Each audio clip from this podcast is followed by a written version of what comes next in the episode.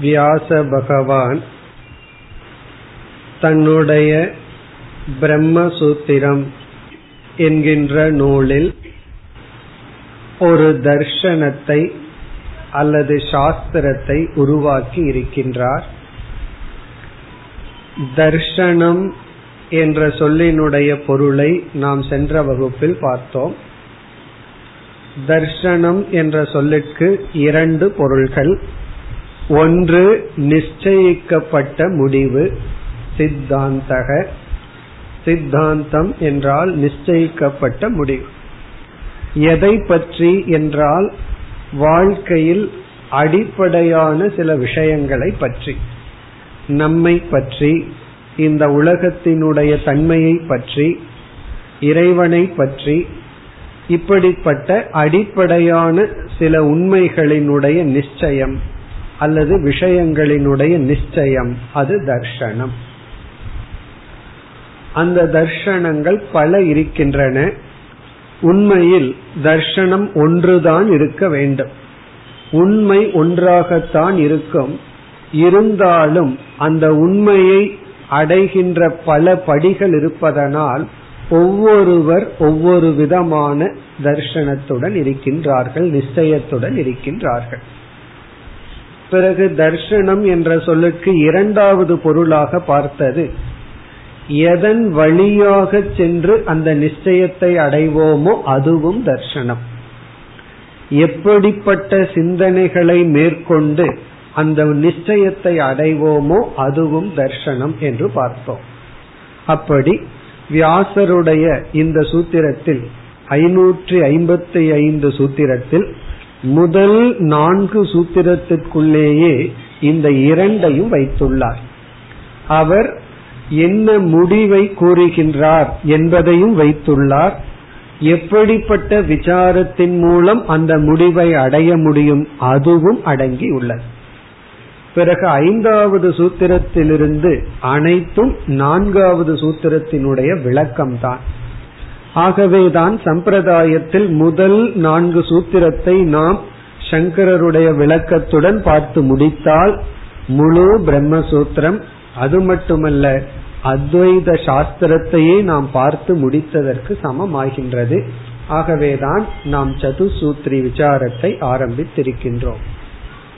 சென்ற வகுப்பில் இன்றைய காலத்தில் தர்ஷனம் என்ற சொல்லை பிலாசபி தத்துவம் என்று மொழிபெயர்த்து அவர்கள் என்னென்ன கருத்துக்களை பேசுகின்றார்கள் என்ற அறிமுகத்தை பார்த்தோம். இப்ப நான்கு விஷயங்களை பிலாசபி என்ற தலைப்பின் கீழ் அடக்குவதாக பார்த்தோம். ஒன்று சத்தா விசாரம் என்று பார்த்தோம். சத்தா விசாரம் அதைத்தான் மெட்டாபிசிக்ஸ் என்று சொல்கின்றார்கள். அதாவது இருப்பை பற்றி இல்லாமையை பற்றிய விசாரம். எக்ஸிஸ்டன்ஸ் இருப்பை பற்றிய விசாரம். இதெல்லாம் நம்ம வந்து வேதாந்த சாஸ்திரத்தில் அவஸ்தாத்திரைய விவேகத்தை எல்லாம் செய்யும் பொழுது எல்லோருக்கும் பொதுவாக இருக்கின்ற இருப்பு தனக்கு மட்டும் இருக்கின்ற இருப்பு என்றெல்லாம் நாம் விசாரம் செய்கின்றோம். பிறகு இரண்டாவது விசாரம் பிலாசபிக்குள் வருவது எப்டிமாலஜி என்று பார்த்தோம். அதாவது ஞான விசாரம். எப்படி நமக்கு அறிவு ஏற்படுகின்றது? நாம் எப்படி தவறு செய்கின்றோம்? அறியாமையை பற்றி அந்த அறியாமை எப்படி நீங்குகின்றது? அறிவை கொடுக்கும் கருவிகள் எல்லாம் என்ன என்பது. மூன்றாவது எத்திக்ஸ் என்று பார்த்தோம். நன்னெறி எது நல்லது எது தீயது என்ற விசாரம். நான்காவது ஏஸ்தட்டிக்ஸ் அதாவது கலை ஞானம். எல்லாவற்றையும் நாம் கலை உணர்வுடன் அனுபவிக்கின்றோம். இப்ப மிருகங்கள் எல்லாம் அப்படி அல்ல அவைகளுக்கு கலை ஞானம் கிடையாது. ஆறாவது அறிவு நமக்கு இருப்பதனால் தான் எல்லாவற்றையும் கலை உணர்வுடன் அனுபவிக்கின்றோம். இப்ப உடையாகட்டும் சொற்களாகட்டும் லாங்குவேஜ் ஆகட்டும் எல்லாவற்றிலும். பிறகு வந்து இசை நாடகம் இயலிசை நாடகம் என்றெல்லாம் சொல்கின்றோம்? அனைத்தும் கலை உணர்வுடன் நாம் அனுபவிக்கின்றோம். அந்த மனம் மனிதனுக்கு மட்டும் இருக்கின்ற. இதுதான் இன்றைய பிலாசபி என்ற தலைப்பில் வருகிறது. நம்முடைய தர்ஷனத்திலிருந்து இவைகளை பார்த்தால் நாம் அர்த்தக காமக என்று இரண்டு புருஷார்த்தத்தை கூறுகின்றோம். ஒரு மனிதன் வாழ்க்கையில் தேவையான பொருளை முதலில் தேடுகின்றான் அதோடு திருப்தி அடையாமல் இன்பத்தை நாடுகின்றான். அந்த இரண்டும் எஸ்தெட்டிக்ஸ் என்ற இதிலும் பிறகு வந்து எத்திக்ஸ் என்ற தலைப்பிலும் வந்து விடுகிறது. காரணம் தர்மப்படி இருந்தால்தான் நாம் புண்ணியத்தை சேர்த்து நாம் சுகத்தை எல்லாம் அடைய முடியும். பிறகு வந்து மோக்ஷ புருஷார்த்தம் என்று ஒன்று இருக்கிறது. அந்த மோக்ஷ புருஷார்த்தத்திற்கு தான் இவர்கள் கூறுகின்ற முதல் இரண்டு தலைப்பு வருகின்றது மெட்டாபிசிக்ஸ் எப்டிமாலஜின்னு பார்த்தோம். அதாவது இருப்பை பற்றிய விசாரமும் ஞானம் எப்படி ஏற்படுகின்றது என்ற விசாரமும் மோக்ஷ புருஷார்த்தத்திற்கு பயன்படுகின்றது. இனி நம்முடைய அடுத்த விசாரம் ரிலீஜியன் மதம் என்ற சொல்லினுடைய தத்துவத்தினுடைய தாற்பயம் இப்ப இவ்விதம் தத்துவத்தை அவர்கள் கூறிய போதிலும் இந்த பிலாசபி என்ற சொல்லுக்கோ ரிலீஜியன் என்ற சொல்லுக்கோ இதுதான் என்கின்ற நிச்சயிக்கப்பட்ட லட்சணம் இல்லை என்று சொல்கின்றார்கள். ஓரளவுக்கு வேகா சொல்ல முடியுமே தவிர இதுதான் ரிலீஜியன் ஒரு லட்சணம் கிடையாது. ஹண்ட்ரட் பர்சன்ட் பர்ஃபெக்டான டெபினிஷன் இல்லை என்று கூறுகிறார்கள். ஆகவே நாமும் அந்த நிலையில தான் பார்க்க முடியும். இப்ப ரிலீஜியன் மதம் என்று இப்பொழுது நாம் அறிந்துள்ள சொல்லினுடைய தன்மை என்ன அல்லது லட்சணம் என்ன என்றால் இங்கும் சில முடிவுகள் கூறப்பட்டுள்ளது. செட் ஆஃப் கன்க்ளூஷன் குறிப்பாக அபவுட் காட் இறைவனை பற்றியும் நன்னெறியை பற்றியும் வாழ்க்கை முறையை பற்றியும் சில முடிவுகள் எடுக்கப்பட்டுள்ளது. அந்த முடிவுகள் முக்கியமாக ஸ்ரத்தையின் அடிப்படையில் எடுக்கப்படுகின்றன பிலாசபிக்கும் ரிலீஜியனுக்கும் என்ன வேற்றுமையை கூறுகிறார்கள் என்றால் பிலாசபி என்று இன்றைய மக்கள் கூறுவது அதாவது வந்து இன்றைய காலகட்டத்தில் கூறுவது வந்து பிலாசபி வந்து அன்எய்டட் கன்க்ளூஷன் என்று சொல்வார்கள். அன்எய்டட் கன்க்ளூஷன் என்றால் எந்த ஒரு புஸ்தகத்தையோ எந்த ஒரு மனிதனையோ சாராமல் சுயமாக சிந்தித்து எடுக்கப்பட்ட முடிவு என்று சொல்வார்கள். ஆனால் ரிலீஜியன் என்று வரும் பொழுது யாரோ ஒருவரை சார்ந்து அல்லது சில புஸ்தகத்தை சார்ந்து எடுக்கப்பட்டுள்ள முடிவு. ஆகவே புஸ்தகமோ மனிதனோ முக்கியம் அடைந்து விடுகின்றார்கள். இப்ப புத்த மதம் என்று சொல்லும் பொழுது புத்தர் இப்படி சொன்னதனால் அதை ஏற்றுக்கொள்கின்றோம். இங்கு வந்து ஃபெய்த் ஸ்ரத்தை தான் முக்கியத்துவம் பெறுகின்றது. இந்த ரிலீஜியன்லயும் பிலாசபில என்ன பேசப்படுகிறதோ அதெல்லாம் பேசப்படுகிறது. அதனாலதான் ரிலீஜியஸ் பிலாசபி என்றும் கூறுவார்கள். இப்ப ரிலீஜியஸ் பிலாசபி என்றால் மதத்தில் கூறப்படுகின்ற கருத்து. இது அவர்களுடைய மதப்படி இது கருத்து. அதாவது இது இருக்கின்றது இது இல்லை. பிறகு வந்து இதுதான் அறிவை கொடுக்கும் கருவி. இதுதான் நல்லது இதுதான் தீயது. இதெல்லாம் ஒரு மதத்தின் அடிப்படையில் பேசப்பட்டால் அதை வந்து ரிலீஜியஸ் பிலாசபி என்று சொல்வார்கள். அப்ப தத்துவம் இந்த நான்கு தலைப்புகள் மதத்தில் பேசப்படுவது என்று சொல்லப்படுகிறது. இப்ப ரிலீஜியன் என்பது நம்பிக்கையின் அடிப்படையில் பேசப்படுகின்ற கருத்து. இப்ப இந்த ரிலீஜியனுக்கும் பிலாசபிக்கும் என்ன சம்பந்தம் என்றால் ஒரு ஆராய்ச்சியாளர் அதாவது வந்து மனோ தத்துவத்தில் மேன்மை அடைந்தவர் வந்து ஒரு கருத்தை நிரூபிக்கின்றார். இந்த ரிலீஜியன் நான் வந்து ஒரு ரிலீஜியஸ் பர்சன் நான் மத நம்பிக்கை உடையவன் என்ற ஒருவர் அவர் ஏதோ ஒரு மதம் அந்த மதத்தின் நம்பிக்கையின்படி வாழ்கின்றார். அவர் என்ன நிரூபிக்கின்றார்?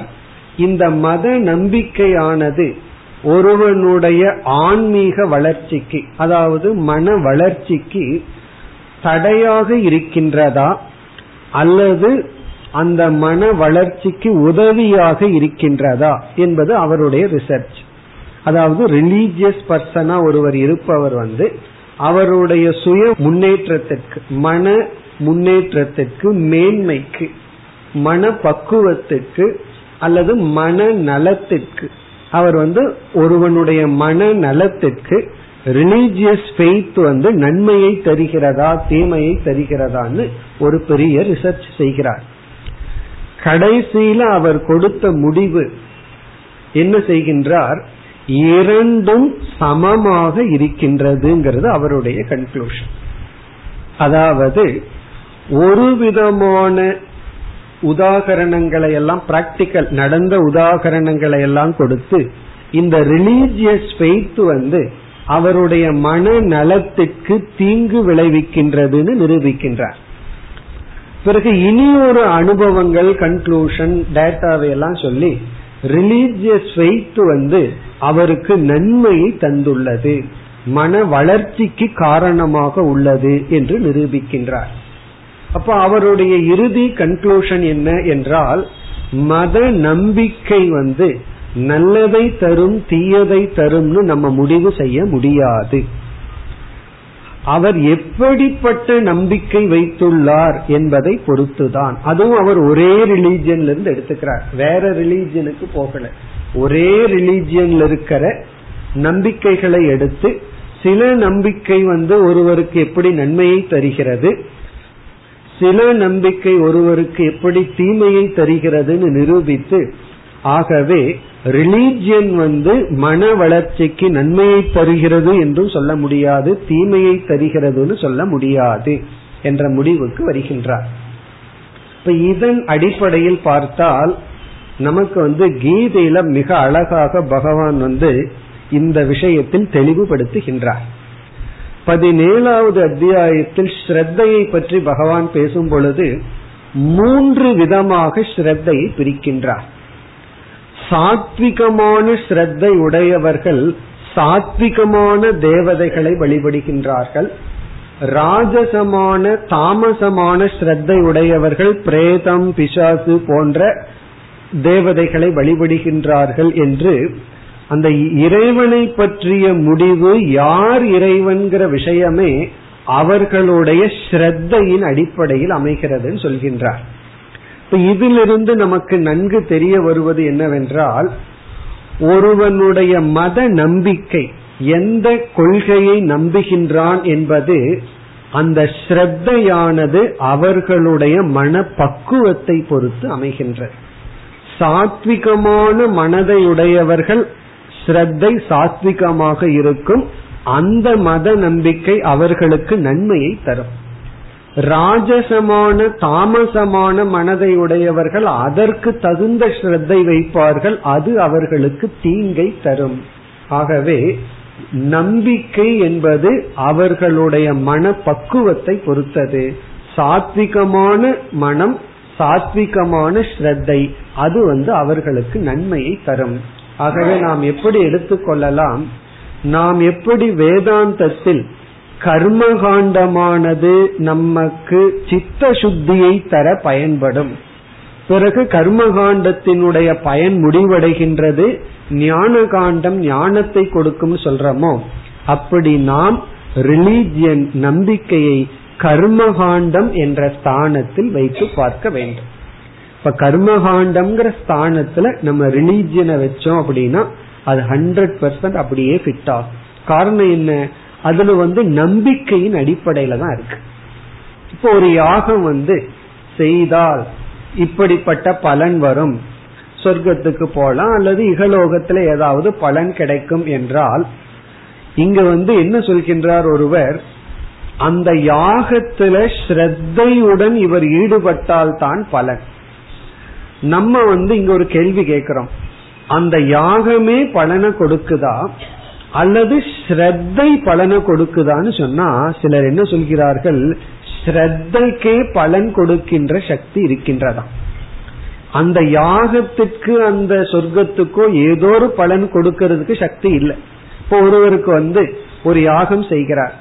அது வந்து ஒரு பலனை கொடுக்கிறதாக இல்லாத பொழுதிலும் அந்த பலனை கொடுக்குங்கிற ஸ்ரத்தையுடன் செய்யும் பொழுது ஸ்ரத்தையே அந்த யாகத்துக்கு பலனை கொடுக்கின்ற சக்தியை கொடுத்து விடுகிறதா? ஆகவே ஸ்ரத்தைக்கு தான் சக்தி இருக்கின்றது. இதுல இருந்து என்ன தெரிகின்றதுன்னா ஸ்ரத்தையினுடைய அடிப்படையில தான் கர்மகாண்டம் நமக்கு பயனை தருகின்றது. அதே போலதான் கர்மகாண்டத்திலேயே எத்தனையோ யாகங்கள் எல்லாம் சொல்லப்பட்டிருக்கு. சேன யாகம்னு பகைவனை அழிக்க ஒரு யாகம் சொல்லப்பட்டிருக்கு. தாமசமான மனதை உடையவன் அந்த யாகத்தை எடுத்துக் கொள்கின்றான். அவ்விதத்தில் இங்கு மதம் ரிலீஜியன் என்பது ஸ்ரத்தையின் அடிப்படையில் அமைவதனால் ஸ்ரத்தை மூன்று குணத்தின் அடிப்படையில் அமைவதனால் மத நம்பிக்கை ஒருவனுக்கு நன்மையை தரலாம் அல்லது தீமையை தரலாம். ஏன்னா பலருக்கு ஒரு பெரிய சந்தேகம். மதம்ங்கிறது மனிதனை மேன்மைப்படுத்த வந்தது. ஏன் மதத்தின் அடிப்படையில் மனிதன் சிறுமைப்பட்டு கொண்டிருக்கின்றான்? மதத்தின் அடிப்படையில ஒருவன் ஏன் கொலகாரன் ஆகிறான் ஒருவன் ஏன் தீங்கு செய்கின்றான்? ஏன்னா மதம் வந்து நீ மிருகத்தை போல இருக்காத. நீ மனிதனாக வாழ வேண்டும். இனி ஒரு மனிதனை நீ நேசிக்க வேண்டும். மிருகத்தை போல வாழக்கூடாது. உனக்கு எதெல்லாம் விருப்பமோ அதன்படி வாழாத எது தர்மமோ அதன்படி வாழணும்னு சொன்ன வந்தது மதம். ஏன்னா மிருகத்துக்கு ரிலீஜியன் கிடையாது. நம்ம எந்த மிருகத்துக்கிட்டையும் போய் நீ என்ன ரிலீஜியன் கேட்க முடியாது. நாய்கிட்ட கேட்டோம் அப்படின்னா அது என்ன சொல்லும்? ஆகவே மிருகத்துக்கு ரிலீஜியன் இல்ல. மனுஷனுக்கு தான் தேவை. ஆனால் அதே ரிலீஜியன் ஏன் மிருகமாக்குகின்றது? அப்படின்னு வந்தா அந்த ரிலீஜியன் வந்து ஸ்ரத்தையின் அடிப்படையில் இருக்கிறதுனால அந்த ஸ்ரத்தை குணத்தின் அடிப்படையில் அமைவதனால் தாமசமான ராஜசமான குணத்தை உடையவர்கள் அதே ரிலீஜியனை தவறாக புரிந்து கொண்டு அவர்கள் மனிதனாக இருப்பதற்கு பதிலாக மிருகத்தன்மைக்கு செல்லலாம். சாத்விகமான மனநிலையை உடையவர்கள் வந்து அதே மதத்தில் சரியாக புரிந்து கொள்ளலாம். இதெல்லாம் நம்ம உபநிஷத்திலேயே பார்க்கிறோம். அதாவது வந்து ஒரே குரு அசுரருக்கு உபதேசம் செய்கின்றார் தேவருக்கு உபதேசம் செய்கின்றார். ஆனால் தேவன் வந்து சரீரத்திற்கு விலட்சணமானது உண்மைன்னு புரிந்து கொள்கின்றான் அசுரன் வந்து சரீரம்தான் ஆத்மான்னு புரிந்து கொள்கின்றான்.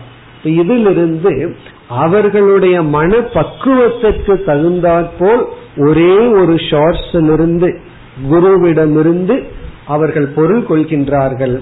அதே போலதான் ஒரு மதத்தை தோற்று வைத்த புத்தராகட்டும் அது எந்த ஒரு மகானாகட்டும் அவர்களுடைய உபதேசம் சரியாக இருந்தாலும் பின்பற்றுபவர்களுடைய ஸ்ரத்தையானது குணத்தின் அடிப்படையில் இருப்பதனால் அந்த குணம் சத்துவம் ரஜஸ் தமஸ் என்று அமைந்திருப்பதனால் அந்த மதத்தை தவறாகவும் புரிந்து கொள்ளலாம் சரியாகவும் புரிந்து கொள்ளலாம். அந்த மனோதத்துவ ஞானி என்ன சொல்கின்றார்? எந்த ஒரு ரிலீஜியஸ் கான்செப்டையும் தவறா புரிஞ்சிட்டா அதனால் அவர்கள் டேமேஜ் ஆகிறாங்க. சரியாக புரிந்து கொண்டு அவர்கள் அவர்களை உயர்த்தி கொள்கிறார்கள் சொல்லி அவர் வந்து ஒரு மனோதத்துவ பல முப்பது நாற்பது வருஷமா அந்த ஃபீல்டுல இருந்து அவர் கொடுக்கிற ரிசர்ச்சுக்கு எக்ஸாம்பிளோட நிரூபணம் செய்கின்றார். ஒரு பத்து கேஸ் வந்து ரிலீஜியனால டேமேஜ் ஆயிருக்காங்க. இனி ஒரு பத்து கேஸ கொடுத்து ரிலீஜியஸ் ஃபெய்த்னால அவர்கள் உயர்ந்துள்ளார்கள் நிரூபிக்கின்றார். ஆகவே இப்ப மதம் அப்படிங்கிறது ஒரு நம்பிக்கையின் அடிப்படையில் இருந்தாலும் அந்த நம்பிக்கை மனப்பக்குவத்தின் அடிப்படையில் இருப்பதனால் நமக்கு மதத்தை வேண்டான்னு சொல்ல முடியாது வேண்டும் என்றும் சொல்ல முடியாது. பிறகு மதத்தினுடைய ரோல் வந்து ரிலீஜியனை வந்து வாழைப்பழ தோலை போலையும் பிலாசபிய வந்து ஸ்பிரிச்சுவாலிட்டிய வாழைப்பழத்துக்கு ஒப்பிடுவார்கள். அதான் பெஸ்ட் எக்ஸாம்பிள் வாழைப்பழ தோல் வந்து வாழைப்பழத்தை காப்பாற்றுறது. அந்த தோலை சாப்பிடுறதுலயே வேண்டான்னு சொல்லி கடையில தோலையெல்லாம் பிரிச்சு மாட்டி வச்சான்னு வச்சுக்கோமே. எவ்வளவு நிமிஷம் அது தாங்கும்? அதுக்காக தோல் தானே காப்பாற்றியது உள்ள இருக்கிறத அதையும் சாப்பிடுவேன்னு சாப்பிட்டோம்னா அது நமக்கு ஜீர்ணிக்காது. அதே போல இந்த ரிலீஜியன் அப்படிங்கறது நம்மை பக்குவப்படுத்தி அதற்கு அடுத்த ஸ்டேஜுக்கு கொண்டு போகணும். இந்த ஸ்ரத்தையினுடைய பலனே அதுதான். அதுதான் ரிலீஜியனுக்கு பிலாசபிக்கு உள்ள சம்பந்தம். சரியான மனதுடன் அதாவது சாத்விகமான மனதுடன் ஒருவர் எந்த மதத்தில் இருந்தாலும் அந்த மதத்தை சரியாக புரிந்து கொள்ள முடியும். கிருஷ்ண பகவான் வந்து யுத்த ஸ்வ போர் புரின்னு சொன்னார். போர் புரின்னு சொன்னாரேன்னு சொல்லி நான் அதனாலதான் எல்லாத்தையும் ரகலை பண்ணிட்டு இருக்கேன்னு சொன்ன என்ன அர்த்தம்? இப்ப அந்த இடத்துல நம்ம புரிஞ்சுக்க வேண்டியது ஸ்வதர்மத்தை செய் அப்படின்னு நம்ம பொருள்படுத்த வேண்டும். அதே போல வந்து அதர்மத்தை அழிக்க தேவைப்படும் பொழுது நம்ம வந்து ஹிம்சையை பின்பற்றணுங்கிறத நம்ம வந்து எல்லா சூழ்நிலையிலையும் எல்லா மதத்திலையும் சரியாக புரிந்து கொண்டால் சரியாக புரிந்து கொள்ளலாம். இல்லை என்றால் நாம் தவறாகவும் புரிந்து கொள்ளலாம். சரியான உபதேசத்தையே வாங்குகின்ற மனம் சரியில்லை என்றால் அதை நம்ம தவறாக புரிந்து கொள்ளலாம். அதனால வந்து ரிலீஜியன் வேண்டுமா வேண்டாமாங்கிற கேள்விக்கு வந்து இடமே கிடையாது. ரிலீஜியன் வேண்டுமா வேண்டாமா பிலாசபி வேண்டுமா வேண்டாமாங்கிறத விட ரைட் அண்டர்ஸ்டாண்டிங் பிளஸ் வந்து ரைட் பிலாசபி சரியான தத்துவமும் சரியான நம்பிக்கையும் தான் நமக்கு தேவை. ஆனா இந்த உலகத்துல இரண்டும் இருக்கின்றது எப்படி வந்து ரிலீஜியன்ல தவறான மத நம்பிக்கை இருக்கோ எல்லா ரிலீஜியன்லயும் இருக்கோ அதே போல பிலோசபிலையும் இருக்கு. அதெல்லாம் நம்ம பார்க்க போறோம். ஒருவர் வந்து நல்லா படிப்படியா சிந்திச்சு இதுதான் என்னுடைய தர்ஷனம்னு முடிவு செய்வார்கள். அதற்கு காரணம் என்ன? மீண்டும் பகவானே நமக்கு உதவி செய்கின்றார். புத்தியை பகவான் மூன்றாக பிரிக்கின்றார். சாத்விகமான புத்தி ராஜசமான புத்தி தாமசமான புத்தின்னு பதினெட்டாவது அத்தியாயத்துல பிரிக்கிறார். இதிலிருந்து என்ன தெரிகின்றது? சாத்விகமான புத்தி சரியான முடிவுக்கு வரும். ராஜசமான தாமசமான புத்தி என்னதான் சரியான டேட்டா கொடுத்தாலும் தவறான முடிவுக்கு வரும். ஆகவே நம்ம வந்து பலவிதமான பிலாசபியும் பார்க்க போறோம். ஒரு உதாரணமா எக்ஸாம்பிளா பார்க்க போறோம். அப்ப இதுல இருந்து என்ன தெரிகின்றது? பலர் இதுதோ எங்களுடைய சித்தாந்தம் என்று முடிவு செய்துள்ளார்கள். அதுலயும் நம்ம வந்து இதே வியாச பகவான பிரம்மசூத்திரத்தை வச்சுட்டு துவைதம்னு முடிவு செஞ்ச ஆட்களும் உண்டு. அத்வைதம்னு முடிவு செய்த ஆட்களும் உண்டு. இப்ப இதிலிருந்து ரிலீஜியன் ஆகட்டும் பிலாசபி ஆகட்டும் அதாவது ஒருவரை சார்ந்து ஒரு புஸ்தகத்தை சார்ந்து இருக்கட்டும் அல்லது சுயமா சிந்திக்கட்டும் என்ன பண்ணாலும் கடைசி முடிவு அவர்களுடைய குணத்தின் அடிப்படையில் மன பக்குவத்தின் அடிப்படையில் அமைய போகின்றது. ஆகவே நம்ம வந்து பல விதமான பிலாசபிய ஒரு எக்ஸாம்பிளா பார்க்க போறோம். கடைசியில அத்வைதா பிலாசபிக்கு வரப்போறோம் ஏன்னா வியாச பகவான் வந்து நான்கு சூத்திரத்துல முடிவு செய்த சித்தாந்தம் வந்து அத்வைத தர்ஷனம். இப்ப அத்வைத தர்ஷனம்ங்கிறது நம்முடைய முடிவு. நம்முடைய சித்தாந்தம். ஆனா எப்படியெல்லாம் வேறு பிலாசபிகள் எல்லாம் இருக்குங்கிறத நம்ம வந்து ஒரு சிறு முகவரையா பிறகு பார்க்க போகின்றோம். பிறகு மதம் அப்படின்னா நமக்கு தெரியும் எத்தனையோ நம்பிக்கைகள் இருக்கு. அந்த நம்பிக்கைகள் எல்லாம் நமக்கு இறுதியில் நன்மையை தந்தால் நம்ம மதத்தை சரியா பயன்படுத்திட்டோம். அது நமக்கு தீமையை தந்தால் மனிதத்தன்மையிலிருந்து நம்மை இறக்கி விட்டால் மிருகத்தன்மைக்கு செலுத்தி விட்டால் மதத்தை நம்ம தவறாக கையாண்டு விட்டோம். மதத்தை சரியாக கையாண்ட மனிதத்தன்மையிலிருந்து மதம் நம்மை தெய்வத்தன்மைக்கு உயர்த்தி செல்லும். ஏன்னா கடைசியில் அகம் பிரம்மாஸ்மின்னு சொல்ல போறோம். ஆகவே இந்த மனிதத்தன்மைக்கு மதம் உதவி செய்கின்றதா இல்லையாங்கிறத அந்த மனுஷன் தான் முடிவு பண்றான். அந்த மதம் முடிவு செய்வதில்லை. இப்ப இவ்விதம் மதம் வந்து நம்மை பரந்த மனப்பான்மைக்கு எடுத்து செல்ல வேண்டும். அதை நம்ம குறுகிய மனப்பான்மைக்கு எடுத்து சென்றால் அதை நம்ம தவறாக பயன்படுத்தி விட்டோம். அதுதான் பொருள். இனி அடுத்தது சென்ற வகுப்புல கோடிட்டு பார்த்தோம். இந்த மதம்ங்கிறதோ பிலாசபிங்கிறதோ மனுஷனுக்கு லக்ஸுரியா நெசசிட்டியாங்கிறது ஒரு கேள்வி. அதாவது வந்து இந்த மதமே இல்லாமல் பிலாசபியே இல்லாம மனுஷன் வாழ முடியுமா? அல்லது இது வந்து தேவையா நெசசிட்டியா அப்படிங்கறதா ஃபர்ஸ்ட் விசாரம். இதனுடைய முடிவு வந்து நெசசிட்டி மனிதனுக்கு வந்து தேவை. இது ஒரு லக்ஸுரி அல்ல. லக்ஸுரின்னு சொன்னா ஒருவருக்கு வந்து எல்லாம் இருக்கு பொழுது போறதுக்காக ஏதாவது செய்து கொண்டு இருப்பார்கள். அப்படி வந்து எல்லாம் இருக்கு நேரம் போகல. அதனால சில பேர் பார்த்தோம் அப்படின்னா வசதியா இருப்பார்கள். வீட்டுல இருக்கிறவங்களுக்கு நேரம் போகாது. என்ன பண்றதுன்னா மியூசிக்கு போலாம் அல்லது டான்ஸ் கிளாஸுக்கு போலாம் வே பெயிண்ட் கத்துக்கலாம். இதெல்லாம் என்னன்னா இதெல்லாம் லக்ஸுரி அது வேணுங்கிறது இல்லை. ஏதோ பொழுது போறதுக்காக எதில் இன்ட்ரெஸ்ட் இருக்கோ அது பண்றோம். அதே போல நமக்கு பொழுது போகல அதற்காக இப்ப வந்து படிச்சிட்டு இருக்கிறோமா? அப்படின்னு கேட்டா கண்டிப்பா அதற்காக இல்ல. பொழுது போறதுக்காக இவ்வளவு கஷ்டப்பட்டு மலையில யாரும் வந்து படிக்க மாட்டார்கள். என்ன சொல்கின்றார்கள்?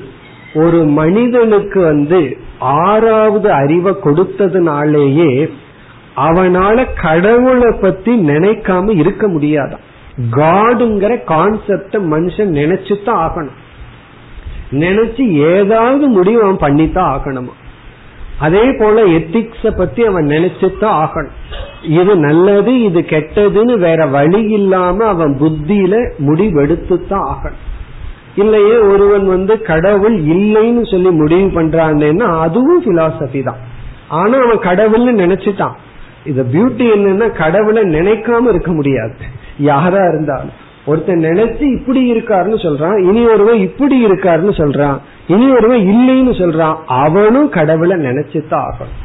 அப்போ மனிதனா பிறந்துட்டா இந்த உலகத்தை படைச்சவன் யார்? ஈஸ்வரன் அப்படிங்கிற தாட் அவனுக்கு வந்துதான் தீரும். ஒருவன் எப்ப வந்து உண்மையிலேயே கடவுளை ஏமாத்த முடியும்னா மனுஷனா பிறந்துட்டு கடவுளை நினைக்காம இருந்துட்டான்னா தான் அவன் உண்மையிலேயே கடவுளுக்கு மேலாளி. ஆனா சில பேர் வந்து எங்களுக்கு ரொம்ப அறிவு இருக்குன்னு சொல்லி கடவுளை பத்தி ரொம்ப நினைப்பார்கள்.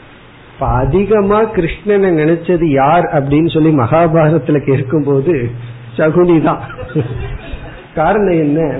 நம்மைய போல ஆள்னு சொல்லி அவன் தான் அதிகமா கிருஷ்ணனை நினைச்சது. அப்படி ஒண்ணு வரும். ஒரு புராணத்திலேயே யார் என்ன அதிகமா நினைக்கிறாங்கன்னு கிருஷ்ணர்கிட்ட கேட்ட உடனே சகுனின்னு பதில் சொல்ற. காரணம் என்ன? அப்படி சில சமயங்கள்ல வந்து கடவுள் இல்லைன்னு சொல்றவன் அதிக நேரம் கடவுளை நினைச்சிட்டு இருப்பான். ஆகவே இங்க என்ன சொல்றோம்? மனிதனாக பிறந்து விட்டால் எத்திக்ஸ்ங்கிறது வந்து விடுகின்றது. இதனாலதான் என்னாச்சு? இந்த தர்மா தர்மம் வந்ததுனாலதான் நமக்கு எக்ஸ்ட்ரா சுகம் எக்ஸ்ட்ரா பெயின் கூட. இது நல்லது இது கெட்டதுங்கிறதுனாலதான் சில கஷ்டமும் நமக்கு வருது சில சுகமும் வருது. இப்ப மிருகங்களுக்கு அது இல்லை.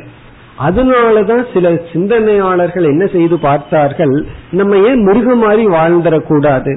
கஷ்டமே இல்லையேன்னு தான் ஒரு காலத்துல இந்த ஹிப்பீஸ்னு வந்தது. மிருகத்தை போல வாழ்ந்துருவோம். எதுக்கு முடி வெட்டணும்? எதுக்கு நெகை வெட்டணும்னு? ஆனா அவங்கனால முடியல.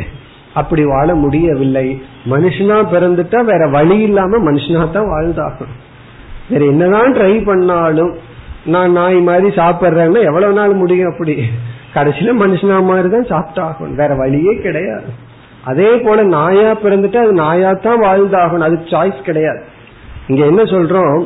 மிருகங்களுக்கு சாய்ஸ் இல்லை. அதாவது மாடா பிறந்துட்டா அது மாடா தான் இருக்கணும். இல்ல கொஞ்ச நாள் நான் நான் வெஜிடேரியனுக்கு போறேன் அப்படின்னு முடியாது. சில பேர் செஞ்சு பார்த்தார்கள். அதுக்கு நான் வெஜிடேரியன் கொடுத்து பால் அதிகமா கறந்து பார்த்தார்கள். பிறகு அந்த பால்லயே விஷம் இருக்கிறத கண்டுபிடிச்சு விட்டு விட்டார்கள். ஆகவே அதது அததாகத்தான் வாழ்ந்தாக வேண்டும். இப்ப நமக்கு என்ன கிடைச்சிருக்குதுன்னா வாழ்க்கையில சாய்ஸ் கிடைச்சிருக்கு. அதை சூஸ் பண்றதும் ஒரு சாய்ஸ் சூஸ் பண்ணாம இருக்கிறது ஒரு சாய்ஸ் ஆயிருது ஆகவே நமக்கு வந்து பிலாசபி ரிலீஜியன்கிறது வேற வழி இல்லாம இருந்துதான் இருக்கும். பிறகு நம்முடைய சாய்ஸ் என்ன? மிக அழகாக ஒரு ஆசிரியர் சொல்றார்.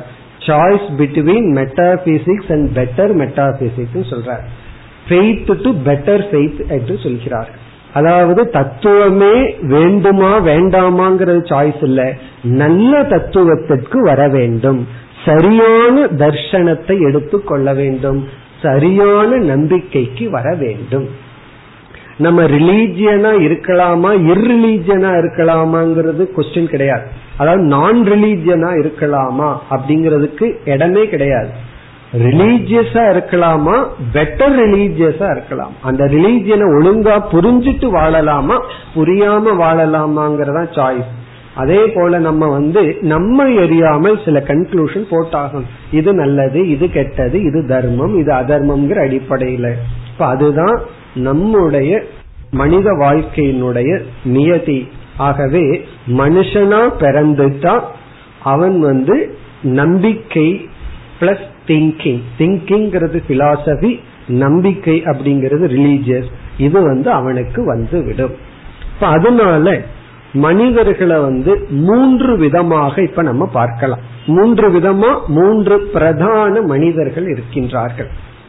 ஒன்று வந்து பிலாசபர்னு சொல்லி புத்தியில வந்து சிந்தித்து கொண்டு இது உண்மை இது பொய் இது எக்ஸிஸ்டன்ஸ் நான் எக்ஸிஸ்டன்ஸ் சில பேர் இருப்பாங்க பிலாசபர் சிலர் அவர்களை என்ன சொல்லிக் கொள்வார்கள்? ஐ எம் நாட் ரிலீஜியஸ் எனக்கு வந்து நம்பிக்கை எல்லாம் கிடையாது. எல்லாம் போனோம் அப்படின்னா சில யூனிவர்சிட்டி பிலாசபர்ஸ் எல்லாம் அப்படி இருப்பார்கள். அல்லது கல்லூரியில தமிழ் டிபார்ட்மெண்ட்ல போனோம் அப்படின்னா அப்படி இருப்பார்கள். அவர்களுக்கு சிலருக்கு நாஸ்திகர்களாக இருப்பார்கள். நம்பிக்கை இருக்காது. ஆனா வந்து சில சிந்தனைவாதிகளாக இருப்பார்கள். இரண்டாவது பீப்புள் வந்து ரிலீஜியஸ் பீப்புள் நம்பிக்கை பிரதானமாக இருப்பவர்கள். அதாவது அவர்கள் எந்த மதத்தை சார்ந்தவர்களோ அந்த மதத்தினுடைய புஸ்தகமோ மத தலைவர்களோ கூறிய கருத்துல வந்து நம்பிக்கை இருக்கும் சிந்திக்க மாட்டார்கள். அவங்க என்ன சொல்கிறார்களோ அதை பின்பற்றுகிறேன் என்று ரிலீஜியஸ் பீப்புள் இதெல்லாம் கர்மகாண்டிகள் அப்படின்னு நம்ம சொல்லலாம்.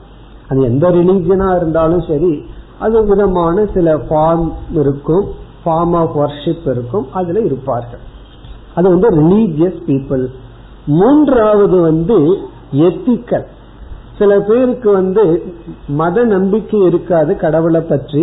கடவுள் யாருங்கிற விசார ஞானமும் இருக்காது. என்ன சொல்வார்கள்? நான் தர்மப்படி வாழ்றேன் அதுவே போதும். நியாயப்படி வாழ்ந்தா போதும் அப்படின்னு எத்திக்கல் பீப்புள் அதாவது எத்திக்ஸுக்கு தான் முக்கியத்துவம் கொடுப்பார்கள். அதுவே போதும்னு இருப்பார். அப்படி சில பேர்த்த பார்ப்போம்.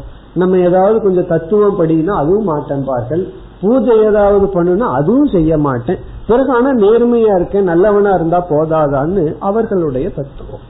இப்ப சில பேர் வந்து ஒழுக்கமா இருந்தா போதும். இந்த காலத்து குழந்தைகிட்ட ஏதாவது போய் சாமி கும்பிடுங்கன்னு சொன்னா பூஜை அறைக்கு போங்கன்னா அவங்க சொல்றது நான் ஒழுக்கமா இருந்தேன் அது போதும். அதெல்லாம் செய்ய மாட்டேன்னு சொல்லுவார் அப்ப அவங்களுக்கு ரிலீஜியஸ் ஃபெய்த் கிடையாது. நான் நல்ல ஹையரா திங்க் பண்ணுனா அதுவும் செய்ய மாட்டேன். ஆனா நான் நேர்மையா இருப்பேன் நாணயமா இருப்பேன்னு சொல்லி. அப்போ சில பேர் வந்து மனிதர்கள் வந்து தர்மப்படி மட்டும் இருக்க விரும்புகின்றேங்கிறவர்கள் இருக்கின்றார்கள். சில பேர் வந்து நம்பிக்கையுடன் அந்தந்த மதத்துல சொன்ன தலைவர்கள் கூறிய சில சாதனைகளை பின்பற்றுவார்கள். சில பேர் வந்து பிலாசபர் அப்படி இருப்பார்கள். நம்ம என்ன சொல்றோம்? இந்த மூன்றுமே சமமா பேலன்ஸ் ஆகணும். அதுதான் உத்தமமான சாத்விகமான மனதுன்னு சொல்றோம். தர்மப்படியும் இருக்கணும் நம்பிக்கையும் சாஸ்திரத்துல இருக்கணும். அந்த அந்த தர்மப்படி இருந்தா நம்முடைய நம்பிக்கை சாத்விகமான நம்பிக்கையா மாறும். பிறகு இதோட நிற்காமல் இதுவரைக்கும் நின்றுட்டோம் அப்படின்னா மேபி சொர்க்கம் வரைக்கும் போல சந்தோஷமா வாழலாம். பிறகு மோக்ஷத்தை அடையணும்னா பிலாசபிக்குள்ளேயும் வரணும் ஆத்ம விசாரத்திற்குள்ளேயும் வரணும்.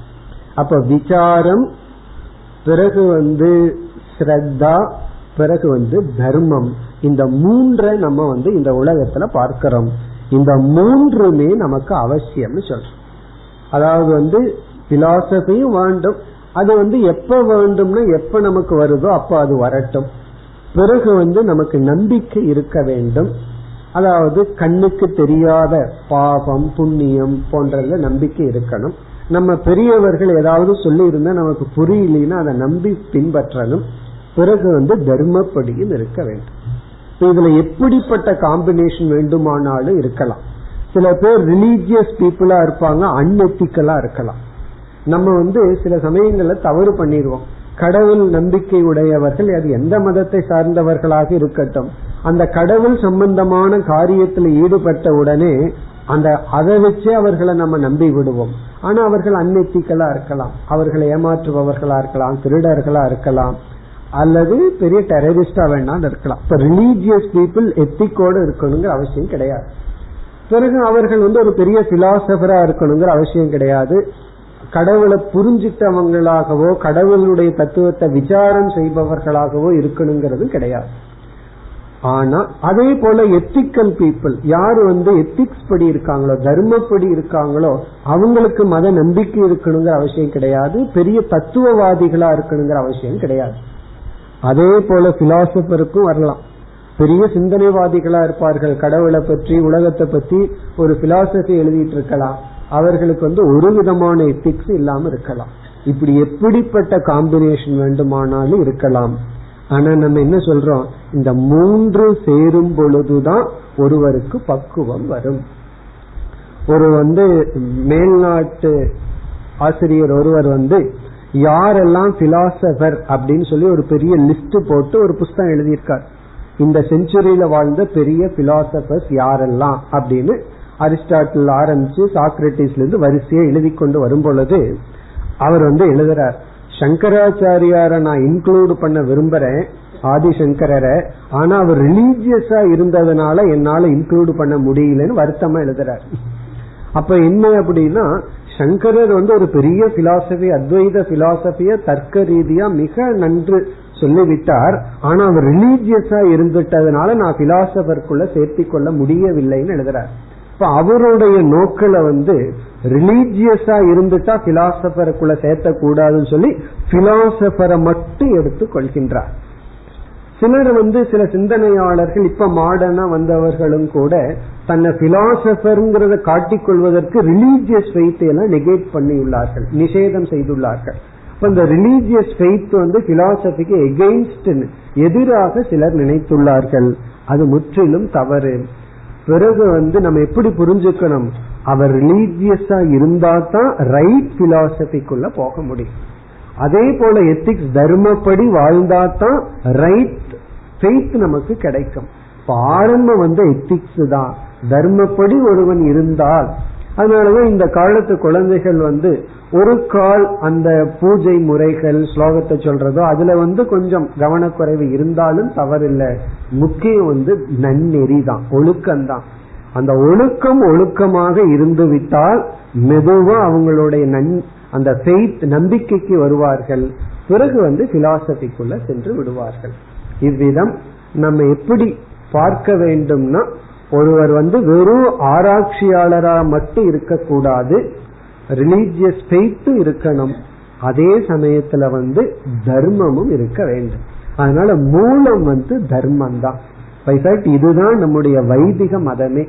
நம்மளுடைய வேதத்தில் வேதாந்தத்துல பார்த்தோம் அப்படின்னா இப்படித்தான் அமைக்கப்பட்டுள்ளது. எடுத்த உடனே தர்ம சாஸ்திரம் அதற்கு பிறகு நம்பிக்கை நமக்கு வருவதற்கு எத்தனையோ யாகங்கள் கர்மங்கள் சம்ஸ்காரங்கள் அதெல்லாம். பிறகுதான் நமக்கு வேதாந்தம்னு கடைசியில வரும். இப்ப வேதாந்தம்ங்கிறது நம்ம ஏன் கடைசியில சொல்றோம்னா ஆரம்பத்துல ஒன்னு நீ ரிஃபைன் பண்றது தர்மத்தின் மூலமாக பிறகு ஸ்ரத்தையின் மூலமாக பிறகு தத்துவத்தின் மூலமாக. இப்ப இதுதான் நம்ம வந்து இன்றைய காலகட்டத்துக்கும் நம்ம சாஸ்திரத்தினுடைய நிலைக்கும். இனி நம்ம வந்து அந்த மெட்டாபிசிக்ஸ் எப்டிமாலஜிக்கு வருவோம். அதாவது ஒரு தர்ஷனம் ஒரு பிலாசபி எதை பற்றியெல்லாம் பேச வேண்டும்? எத்தனையோ பிலாசபி இருக்கு. இப்ப வந்து புத்திசம் புத்திஸ்ட் பிலாசபி இருக்கு ஜெயின மதம் இருக்கு சார்வாக தர்ஷனம் இருக்கு. இப்படி எத்தனையோ தர்ஷனங்கள் இருக்கு. சாஸ்திரத்துல பனிரெண்டு தர்ஷனங்களை சொல்வார்கள். பனிரெண்டுக்கு மேல இருக்கு. எத்தனையோ தர்ஷனங்கள் இருக்கு. ஆஸ்திக தர்ஷனம் நாஸ்திக தர்ஷனம் எவ்வளவோ இருக்கு. இப்ப எந்த ஒரு பிலாசபி இப்ப வந்து சைவ தர்ஷனம் சைவ சித்தாந்தம்னு சொல்றோம். அப்படி எத்தனையோ தர்ஷனங்கள் ஒருவர் சொல்றார் இது வந்து பிலாசபி புக் அப்படின்னு சொன்னா அந்த தர்ஷனத்தினுடைய சப்ஜெக்ட் மேட்டர் என்ன? பிலாசபியினுடைய சப்ஜெக்ட் மேட்டர் என்ன? அதை இப்ப நம்ம பார்க்கிறோம். இப்ப இது பிசிக்ஸ் அப்படின்னு சொன்னா பிசிக்ஸ் எதை பற்றி பேசுது? கெமிஸ்ட்ரின்னு சொன்னா கெமிஸ்ட்ரியினுடைய சப்ஜெக்ட் மேட்டர் என்ன? மேத்ஸினுடைய சப்ஜெக்ட் மேட்டர் என்னன்னு சொல்றது போல பிலாசபியினுடைய சப்ஜெக்ட் மேட்டர் என்ன? நீங்க வந்து ஒரு புக் வந்து இது வந்து புக் ஆஃப் பிலாசபினா அந்த பிலாசபிக்குள்ள என்னென்ன பேசி இருக்க வேண்டும்? அதை இப்ப நம்ம பார்க்கிறோம். இதுல வந்து ஆறு விஷயம் பேசி இருக்க வேண்டும். எனி பிலாசபி ஆறு சப்ஜெக்ட் மேட்டர் அதுல இருக்கும் எந்த பிலாசபி எடுத்துட்டாலும் இதுல வந்து சிக்ஸ் சப்ஜெக்ட் மேட்டர் அதனாலதான் ஒரு பிலாசபி அணுகிறது இந்த ஆறையும் தெரிஞ்சுட்டா ரொம்ப சுலபம். இந்த ஆறு விஷயத்துல என்னென்ன பேசுது ஒரு பிலாசபி இப்ப வந்து புத்திசம் இந்த ஆறை பத்தி என்ன பேசுது? அப்போ நம்ம நம்முடைய தர்சனத்துக்குள்ள வந்தா துவைதா பிலாசபி எதை பற்றி பேசுது? விசிஷ்டா துவைதா பிலாசபி இந்த ஆறை பற்றி என்ன கன்க்ளூஷன் அத்வைதா பிலாசபி இந்த ஆறு சப்ஜெக்ட் மேட்டர்ல என்ன கன்க்ளூஷன் அதே போல ஜெயின மதம் ஆகட்டும் எனி பிலாசபி ஆகட்டும் இந்த சிக்ஸ் சப்ஜெக்ட் மேட்டரை பத்தி பேசணும். அவைகளை ஒவ்வொன்றாக இப்பொழுது பார்ப்போம். ஃபர்ஸ்ட் வந்து ஜீவக. ஜீவகனா நம்மை பற்றி பேச வேண்டும். ஜீவனுடைய தத்துவம். ஜீவனுடைய மெட்டாபிசிக்ஸ் ஜீவனுடைய தன்மை என்ன? இப்ப நம்முடைய நேச்சர் என்ன? நம்முடைய ஸ்டேட்டஸ் ஆஃப் எக்ஸிஸ்டன்ஸ் என்ன? நம்மைய பற்றி பேசணும். அதாவது நாம யார்? நாம யார்னு வரும்போது இந்த ஸ்தூல சரீரத்துடன் கூடியவர்கள் தான் நாமலா இந்த ஸ்தூல சரீரம் அழிஞ்சா இந்த இண்டிவிஜுவல் ஜீவன் அழிஞ்சு விடுறானா? அல்லது இந்த ஸ்தூல சரீரம் அழிஞ்சதற்கு பிறகு இந்த இண்டிவிஜுவல் என்டிட்டி உயிரோட இருக்கானா? அப்படின்னு சொன்னா அவனுக்கு இருக்கிற அந்த சட்டில் பாடிங்கிறது என்ன? அது எப்போ அழியும்? அதனுடைய தன்மை என்ன? என்றெல்லாம் நம்மைய பற்றி ஃபர்ஸ்ட் பேசணும். நம்மைய பற்றி பேசணும்னா நாம உண்மையில் யார்? இந்த ஸ்தூல உடலுடன் சேர்ந்தவர்களா? இல்லை இந்த உடலுக்கு அப்பாற்பட்டவர்களா? பிறகு நம்முடைய காம்போசிஷன் சொல்றோம். நாம எதில் உருவாக்கப்பட்டுள்ளோம்? சயின்ஸ்ல ரொம்ப அழகா சொல்லிடுது இந்த பிசிக்கல் பாடி அஞ்சு பூதத்துல ஆனது. அது ஓகே ஆனா இதுவே நானா? அல்லது இதற்கு அப்பாற்பட்டு இருக்கிற அந்த கான்சியஸ் பிரின்சிபிள் நானா? இதெல்லாம் என்ன? என்று ஜீவ விசாரம். இதத்தான் நம்ம வந்து வேதாந்தத்துல தொம்பத விசாரம்னு சொல்லிடுறோம் தொம்பத விசாரம்னா தத்துவமசிங்கிற மகா வாக்கியத்துல நீ அதுவாக இருக்கின்றாய்ங்கிற இடத்துல அந்த நீங்கிறதுல எல்லாம் வந்துடும் பஞ்ச கோஷ விவேகம் அவஸ்தாத்திரய விவேகம் இதெல்லாம் ஜீவ விசார் அதாவது ஜீவனை பற்றிய கன்க்ளூஷன் இப்போ ஒரு மதம் சொல்லும் இந்த சார்வாக மதம்னு ஒரு பிலாசபி இருக்கு. அவன் சொல்லுவான் பிசிக்கல் பாடி தான் நீ. பிசிக்கல் பாடி போனா நீ போயாச்சு. பாடி வரும்போது நீ வருகின்றாய். அது அவனுடைய மதம். இனி ஒரு மதத்துல இந்த பிசிக்கல் பாடி நீ எல்லாம் சூக்ம சரீரம் தான் நீ. பிறகு இந்த சூக்ம சரீரம் வந்து எட்டர்னலா விஷ்ணு லோகத்துல போய் பகவான் இடத்துல இருக்கிறது மோட்சம் அப்படி அவர்கள் சொல்லலாம். பிறகு நம்ம அத்வைதத்துல என்ன சொல்றோம்? அது ஒரு தத்துவம். இவ்விதம் ஃபர்ஸ்ட் ஜீவ விசாரம் நேச்சர் ஆஃப் ஜீவன். ஜீவன்னா நாம் இண்டிவிஜுவல் இரண்டாவது வந்து ஜெகத் விசாரம்.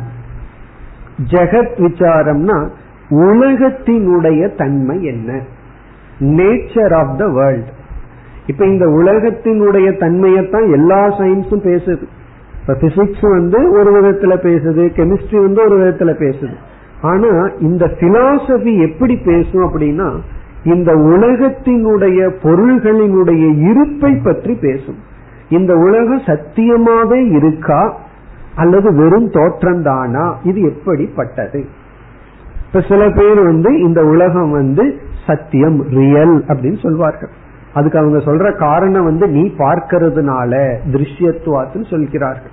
அந்த காரணத்தை வச்சுட்டு உலகம் ரியல் அத்வைதா பிலாசபில உலகம் மித்தியான்னு சொல்றோம். என்ன காரணம்னா அதே காரணத்தை சொல்றோம். திருஷ்யத்துவா நீ பாக்கிறதுனால இப்ப நீ பாக்கிறதுனால உலகம் பொய்ன்னு நம்ம சொல்றோம்.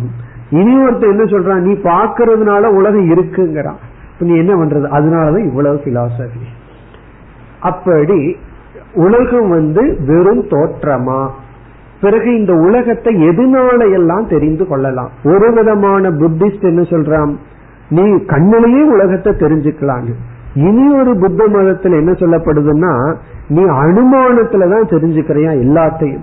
கண்ணு முன்னாடி ஒருத்தர் இருக்காருன்னா இன்ஃபரன்ஸ்ல தெரிஞ்சுக்கிறையா? அப்படின்னு சொல்றான்.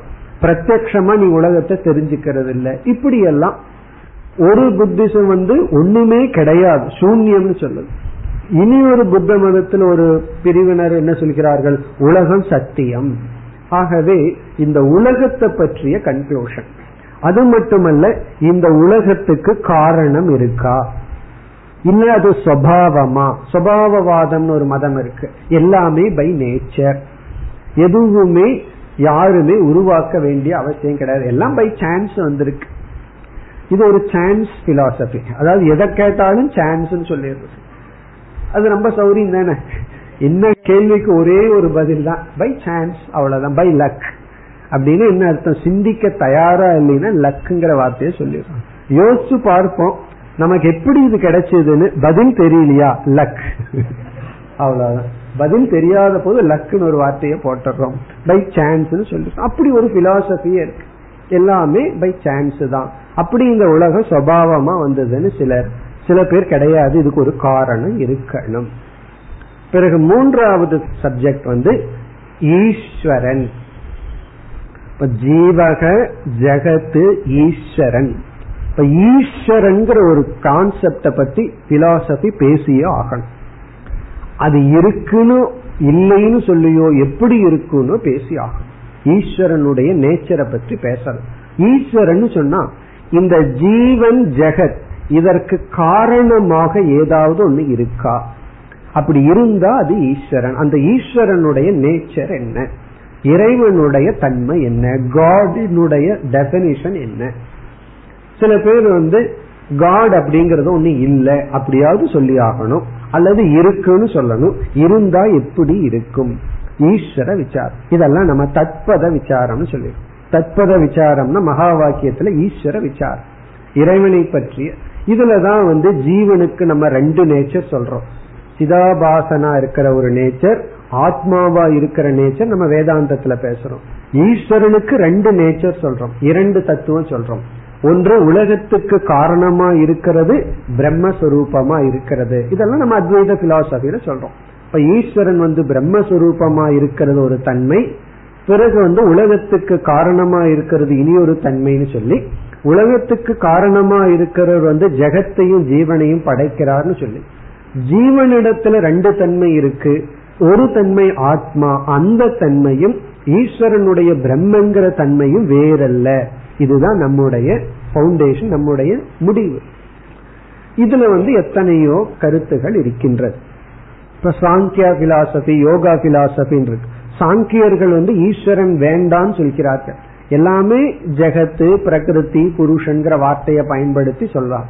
அதே சாங்கியர்களுடைய தொண்ணூறு சதவீதமான கருத்தை பின்பற்றுகிற யோகா பிலாசபி பதஞ்சலியின் அடிப்படையில் வந்தவர்கள் ஈஸ்வரனை ஏற்றுக்கொண்டு சாங்கியா பிலாசபியை பேசுகிறார்கள். இப்படியெல்லாம் ஈஸ்வரனை பற்றி பேசியாகணும்.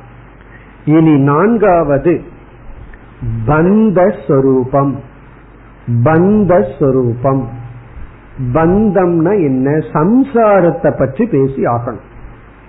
இப்ப நம்ம இந்த ஜீவன் இடத்துல ஒரு நிறைவின்மை இருக்கிறத நம்ம பார்க்கிறோம்.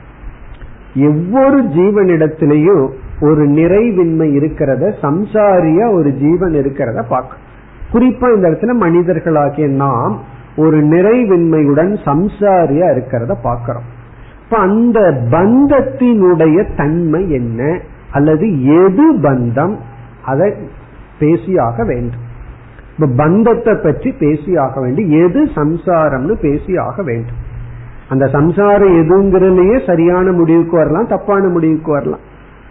இதுல வந்து சரியான முடிவுக்கு வரணும். இதுதான் பந்தம். அப்ப ஜீவன் வந்து பந்தப்பட்டுள்ளான். இப்ப இந்த பந்தத்தை பத்தி பேசும்போது எத்தனையோ விஷயங்கள் எல்லாம் அடங்கி இருக்கு இது ஒரு பெரிய விஷயம். இந்த பந்தத்துக்கு காரணம் என்ன? ஏன் பந்தப்பட்டுள்ளான்? இந்த பந்தம் வந்து எப்படி வந்தது? பிறகு இந்த பந்தம் வருவதற்கு காரணம் என்ன? இந்த பந்தத்திற்கு என்ன நிவர்த்தி உபாயம்? இது போன்ற பந்தத்தை பற்றி எல்லாம் பேசி ஆகணும் இங்கெல்லாம் தான் இந்த கர்மா தியரி எல்லாம் வருது. சஞ்சித கர்ம ஆகாமி கர்மா என்ன கர்மத்துல பந்தப்பட்டிருக்கான்னு சொன்னா அந்த கர்மம் எல்லாம் எப்படி வேலை செய்யுது? பிராரப்த கர்மத்தின் தன்மை ஆகாமி கர்ம பிறகு வந்து சஞ்சித கர்ம என்ன நம்ம கர்மத்துல பந்தப்பட்டிருக்கோம்? இதெல்லாம் இங்க வரும் பந்தத்தை பற்றி வரும். பிறகு ஐந்தாவது முக்கியமான தலைப்பு வந்து மோக்ஷஸ்வரூபம். எது மோக்ஷம் அப்படின்னு ஒரு பிலாசபி பேசி ஆகணும் இதுதான் மோக்ஷம்னு சொல்லி ஆகணும் சார்வாகம் அதை என்ன சொல்றான்? செத்து போறதுதான் மோக்ஷம்ங்கிறான் நீ மோட்சம் அடையணும்னா செத்து போகணும். அப்படின்னு என்ன? பல நாலு பேர்த்த கொண்டுட்டோம் அப்படின்னா யாராவது நம்ம பிடிச்சா நான் நாலு பேர்த்துக்கு மோட்சத்தை எல்லாம் கொடுத்துருக்கேன்னு சொல்லணும் அது அவனுடைய பிலாசபி இன்னொரு பிலாசபர் என்ன சொல்கிறார்கள்? ஒரு லோகத்துக்கு போறது மோக்ஷம் சொர்க்கத்துக்கு போறது மோக்ஷம். அல்லது வந்து ஏதாவது லோகத்துக்கு போறது மோக்ஷம். பிறகு மோக்ஷம்னா என்ன? இதைத்தான் நம்ம ஜீவன் முக்தி விதேக முக்தின்னு எல்லாம் பேசுறோம். இப்ப மோக்ஷம்னா இதுதான். இத பேசி ஆகும் ஒரு பிலாசபினா இதுதான் பந்தம் இதுதான் மோக்ஷம். அதனால பார்த்தோம்னா எல்லா ரிலீஜியன்லயும் இந்த சால்வேஷன் அப்படிங்கிற வேர்டெல்லாம் இருக்கும். அதாவது வந்து தீர்வு காணுதல். இப்ப புத்த மதத்துக்கு போன நிர்வாணம்ங்கிற வார்த்தை எங்க இருக்கும்? நம்ம சாஸ்திரத்துல மோக்ஷங்கிற வார்த்தை இருக்கு. பிறகு வந்து ஆறாவது வந்து சாதனம். பந்தத்திலிருந்து மோட்சத்துக்கு போற சாதனைகள். ஜீவன் அனுஷ்டிக்க வேண்டிய சாதனங்கள். எதை சாதனையாக பின்பற்றினால் ஜீவன் வந்து பந்தத்திலிருந்து மோட்சத்துக்கு போக முடியும். இந்த சாதனையில தான் எல்லாம் அடங்குது இதுலதான் எத்தனையோ கருத்து வேறுபாடு வரும். நம்ம வந்து ஃபர்ஸ்ட் தர்மத்தை சொல்லுவோம். பிறகு வந்து எத்தனையோ வேல்யூஸ் எத்தனையோ சாதனைகளை சொல்றோம். பிறகு இறுதியில ஞானத்துல மோட்சம்னு சொல்றோம். இப்படி சாதனைகள். அப்போ எந்த ஒரு பிலாசபியும் தத்துவமும் இந்த ஆறு விதமான விஷயங்களை பற்றி பேசி ஆக வேண்டும். இதுல இருக்குனோ இல்லைனோ இத பத்தி பேசுறதுதான் பிலாசபி இப்ப நான் உண்மையில் யார்? ஹூ வி ஆர் ரியல் இதுதான் மெட்டாபிசிக்ஸ் சொல்றோம். இப்ப மெட்டாபிசிக்ஸ்ல என்னென்னலாம் வரும் அப்படின்னா ஜீவனுடைய நேச்சர் ஆஃப் எக்ஸிஸ்டன்ஸ் அதே போல மெட்டாபிசிக்ஸ்க்கு அப்புறம் எப்டிமாலஜியும் கலந்து இருக்கு அதை பிரிக்கவே முடியாது. நம்ம இந்த நான்கு டாபிக் பார்த்தோமே அதுல இந்த மெட்டாபிசிக்ஸ் சத்தா விசாரம் ஞான விசாரம் இந்த ரெண்டு சேர்ந்து விடும்.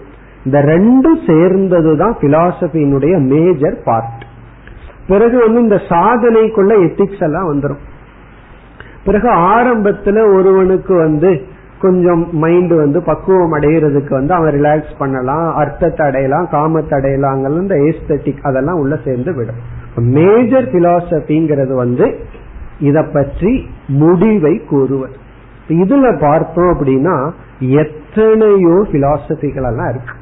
எத்தனையோ முடிவுகள் எல்லாம் இருக்கு இதுல.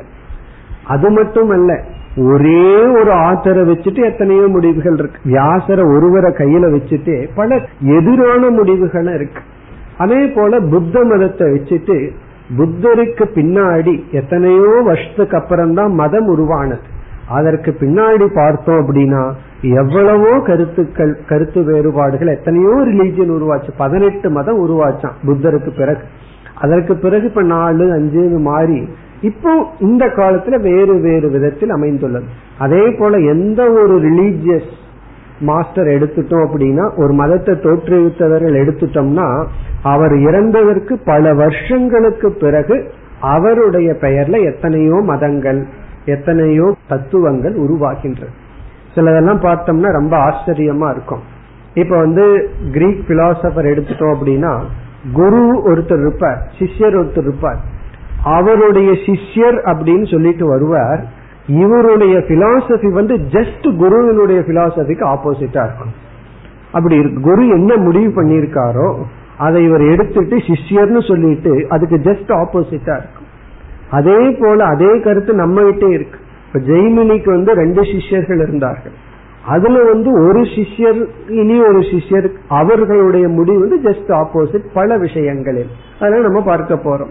இவ்விதம் இந்த ஆறு விஷயத்தை பற்றி எத்தனையோ பிலாசபிகள் வந்துள்ளது. ரிலீஜியனை பிலாசபிலிருந்து பிரிக்க முடியாது. ஏன்னா பிலாசபி ரிலீஜியன் ரொம்ப அருகில் இருக்கின்றது. இனி நம்ம வந்து நம்முடைய தர்ஷனம் என்ன? நம்முடைய பிலாசபி என்ன அப்படின்னு சொன்னா நம்முடைய தர்ஷனம் வந்து உத்தர மீமாம்சா அல்லது அத்வைத தர்ஷனம். நம்முடைய தர்ஷனத்தை நம்ம உத்தர மீமாம்சை அப்படின்னு சொல்றோம் அல்லது அத்வைத தர்ஷனம். இந்த நம்முடைய தர்ஷனத்துக்கு மூலம் வந்து வேதாந்தக அல்லது உபனிஷத். உபனிஷத்து தான் அல்லது வேதம்னு சொல்லலாம். குறிப்பா நம்ம பிலாசபின்னு வந்துட்டதுனால நம்ம தர்ஷனம் வந்து அத்வைத தர்ஷனம். இந்த அத்வைதம் இரண்டற்றது ஒன்றுதான் மெய்ப்பொருள் அப்படிங்கிற இந்த கன்க்ளூஷனுக்கு வருவதற்கு உபாயமாக இருந்தது உபனிஷத்து தான் மூலம். இருந்தாலும் என்ன ஆகிவிட்டது? வியாச பகவான் அவதரித்து அவர் பிரம்மசூத்திரம் மகாபாரதம் எல்லாம் எழுதி முடித்ததற்கு பிறகு ஒரு புதிய சம்பிரதாயம் உருவானது. அதற்கு முன்னாடி வந்து உபனிஷத்து தான் நமக்கு மூலமா இருந்தது. இப்ப வியாசர் வந்து வேதத்தை எல்லாம் தொகுத்து மகாபாரதத்தை உருவாக்கி பிரம்மசூத்திரத்தை எல்லாம் எழுதி முடித்ததற்கு பிறகு நம்ம சம்பிரதாயத்துல நம்முடைய அத்வைத தர்ஷனத்திற்கு மூன்று நூல்கள் வந்து மையமாக வைத்து பிரஸ்தான திரயம் என்ற ஒரு பெயரை அடைந்துள்ளது. பிரஸ்தான திரயம் திரயம்னா மூன்று. நம்முடைய அத்வைதா பிலாசபிக்கு மூன்று நூல்கள் வந்து மையமாக இருக்கின்ற. மூன்று தூண்கள் அப்படின்னு சொல்லலாம். மூன்று பில்லர் அத பிரஸ்தான திரயம் அப்படின்னு சொல்றோம். யாராவது வந்து இன்னைக்கு சாஸ்திரம் படிக்கணும் முழுமையா படிச்சு முடிக்கணும் அப்படின்னா இந்த பிரஸ்தான திரயத்தை படிச்சு முடிக்கணும்னு சொல்வார். முடிச்சா நம்ம சாஸ்திரத்தை முழுமையா படிச்சு முடிச்சிட்டோம். பிரஸ்தான திரயம் திரயம்னா மூன்று. பிரஸ்தானம்ங்கிறதுக்கு ரெண்டு பொருள் இருக்கு. ஒன்று மார்க்கம் இனி ஒன்னு கமனம். பாதை அப்படின்னு ஒரு பொருள். பிரஸ்தானம்னா பாதை. இனி ஒன்று செல்லுதல் இப்ப காஞ்சிபுரத்துக்கு ஒரு பாதை இருக்கு. அந்த பாதையில செல்லுதல் ஒண்ணு இருக்கு. இந்த ரெண்டுமே பிரஸ்தானம் சொல்றோம். திரயம்னா மூன்று. இந்த மூன்றின் துணை கொண்டு நம்ம அத்வைதம்ங்கிற டெஸ்டினேஷனுக்கு போறோம். அந்த மூன்று வந்து ஒன்று உபனிஷத் இரண்டாவது பகவத்கீதை மூன்றாவது பிரம்மசூத்திரம். உபனிஷத் பகவத்கீதை பிரம்மசூத்திரம். இந்த மூன்று தான் நம்ம வந்து பிரஸ்தான திரயம்னு சொல்றோம். இந்த மூன்றையும் நம்ம படிச்சு முடிச்சுட்டோம்னா நம்ம சாஸ்திரத்தை முழுமை செய்து விட்டோம்னு அர்த்தம். மேலும் நாம் அடுத்த வகுப்பில் தொடர்வோம். ஓம் போர் நமத போர் நமிதம் போர் போர் நமுதச்சதேம் पूर्णस्य पूर्णमादाय पूर्णमेवावशिष्यते ॐ शान्ति शान्ति शान्तिः